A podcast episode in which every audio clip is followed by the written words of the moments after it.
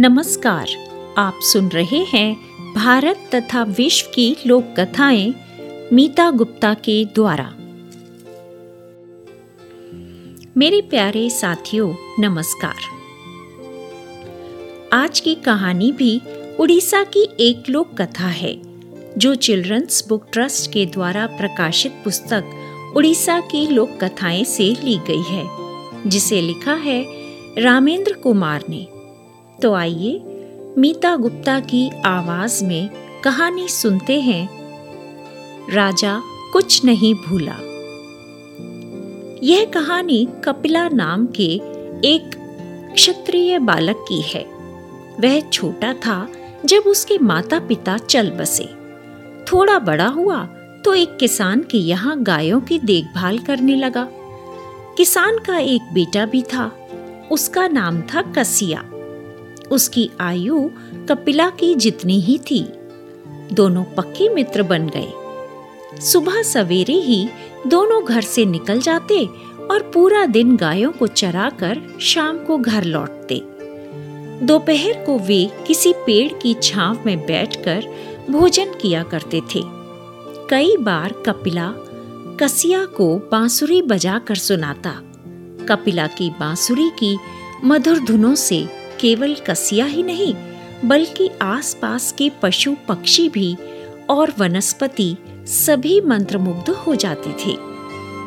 एक दिन दोपहर के समय कपिला बैठा ऊंग रहा था। वह बोला, कसिया भाई, मुझे तो नींद आ रही है। मैं बरगद के नीचे थोड़ी देर सुस्ता लेता हूँ। क्या तुम गायों का ध्यान रख लोगे? कसिया ने हामी भर दी और वह गायों को संभालने दौड़ पड़ा। घंटे भर बाद कसिया को लगा कि अब कपिला को जगा देना चाहिए।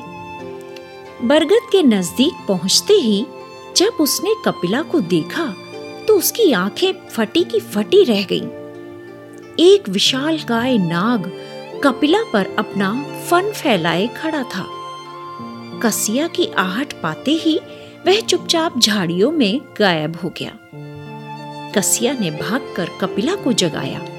शोर सुनते ही वह तुरंत उठ बैठा। इसके बाद कसिया ने सारी कहानी कपिला को कह सुनाई। हर बढ़ाता हुआ कसिया बोला, हे hey भगवान, शुक्र है तुम सुरक्षित हो। मुझे तो लगा था कि वह भयंकर सांप आज तुम्हारे प्राण लेकर छोड़ेगा। यह घटना जंगल में लगी आग की तरह पूरे गाँव में फैल गई। गाँव के पुजारी ने बताया, अरे, यह तो कपिला के लिए अच्छा शगुन है। इसका अभिप्राय तो यह हुआ कि वह अवश्य ही एक दिन राजा बनेगा। जब यह बात कसिया को पता चली तो वह बड़ी मासूमियत के साथ बोला, कपिला भाई, राजा बनने के बाद तुम मुझे भूल तो नहीं जाओगे? कपिला बोला मैं तुम्हें कैसे भूल सकता हूँ? और अभी कौन सा मैं राजा बन रहा हूँ? अगर बना भी तो याद रखना, तुम्हें मैं अपना मंत्री ज़रूर बनाऊँगा। इस घटना के एक वर्ष बाद कपिला ने तय किया कि वह गाँव छोड़ देगा और किसी बड़े शहर में जाकर अपना भविष्य बनाएगा। कसिया से प्रेम पूर्वक विदा लेकर वह पुरी के लिए निकल पड़ा। भगवान श्री जगन्नाथ की इस पावन नगरी में कपिला तीर्थ यात्रियों की सेवा करने लगा। एक दिन उड़ीसा का सम्राट भानुदेवा मंदिर में दर्शन के लिए आया हुआ था। उसका ध्यान इस नवयुवक की ओर गया, जो पूरी फुर्ती के साथ श्रद्धालुओं की सेवा कर रहा था। पहली ही नज़र में कपिला राजा को काफ़ी प्रतिभाशाली लगा और उसने उसे बुलवा भेजा। राजा का आदेश पाकर वह तुरंत उपस्थित हो गया। भानुदेवा ने उससे पूछा, कौन हो तुम? कपिला ने कहा, जी, मेरा नाम कपिला है। मैं अनाथ हूँ। काम के लिए पूरी आया था। तो राजा ने पूछा, मेरे यहाँ काम करना पसंद करोगे? कपिला बोला आपकी सेवा करना मेरे लिए सम्मान की बात होगी, महाराज। कपिला राजा का व्यक्तिगत परिचायक बन गया। उसके परिश्रम और बुद्धिमता से राजा बहुत प्रभावित हुआ। वास्तव में राजा निसंतान था। उसने कपिला को अपनाने का मन बनाया। कपिला अब राज्य का युवराज यानी प्रत्यक्ष उत्तराधिकारी बन चुका था। उसकी शिक्षा दीक्षा आरंभ हुई। शास्त्रीय ज्ञान के अतिरिक्त उसे युद्ध कौशल का प्रशिक्षण भी दिया गया। उसके ज्ञान और शौर्य के चर्चे दूर दूर तक होने लगे। कपिला की इस प्रखरता को देखते हुए राजा ने उसे सेना प्रमुख घोषित कर दिया।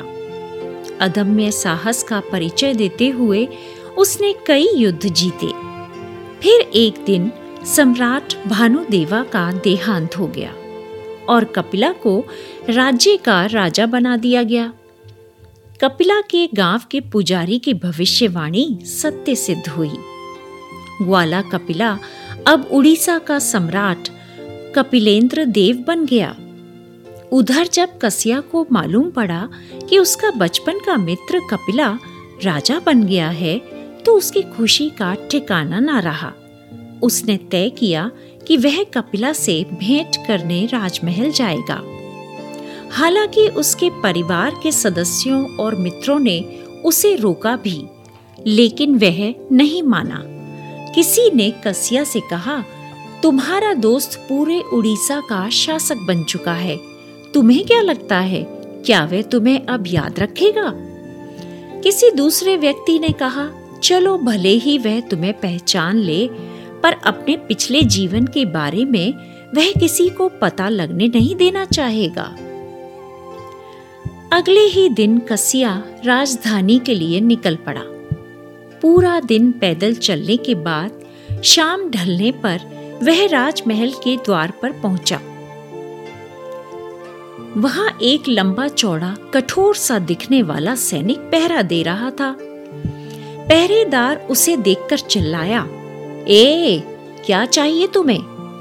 कसिया बोला, मुझे महाराज से मिलना है। वे मेरे बचपन के मित्र हैं। पहरेदार बोला, क्या? बचपन के मित्र? पहरेदार उसे ऊपर से नीचे तक घूरने लगा। फिर वह बोला, तुम तो मुझे कोई राजा या बड़े आदमी नहीं लगते। फिर तुम हमारे महान शासक के मित्र कैसे हो सकते हो? अब कसिया पहरेदार को समझाते हुए बोला, भाई, वही तो बताना चाह रहा हूँ कि राजा बनने से पहले कपिलेंद्र मेरा मित्र कपिला हुआ करता था और मेरे साथ गाँव में गाय चराता था। क्या कहा तुमने? गाय चराता था? पहरेदार हंसने लगा। तो कसिया ने कहा, हंस लो, तुम्हारे पास मौका है। लेकिन एक बार मुझे राजा से मिलवा दो। वही मैं अपनी बात सिद्ध करूँगा। तब तुम मुस्कुरा भी नहीं पाओगे। ए, मिलना तो दूर। तुझे तो मैं राजा के नज़दीक भी नहीं जाने दूँगा। जेल में डाल दूँगा सड़ने के लिए। पहरेदार कसिया पर झपटते हुए बोला। उदास सा मुँह लिए कसिया वहाँ से चला गया। अगले दिन वह फिर राजमहल के द्वार पर पहुँचा। उसे उम्मीद थी कि पहरे पर कोई दूसरा सुरक्षाकर्मी होगा तो वह उससे निवेदन करके देखेगा। उस दिन पहरेदार कोई और था, लेकिन उसका व्यवहार भी ऐसा ही रहा। फिर आखिर कसिया को राजा कपिलेंद्र से मिलने का एक उपाय सूझा।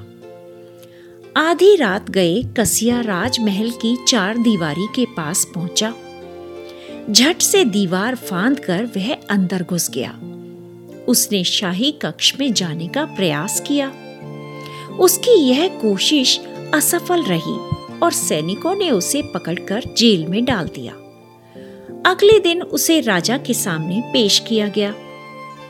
कपिला को देख कसिया चकित रह गया।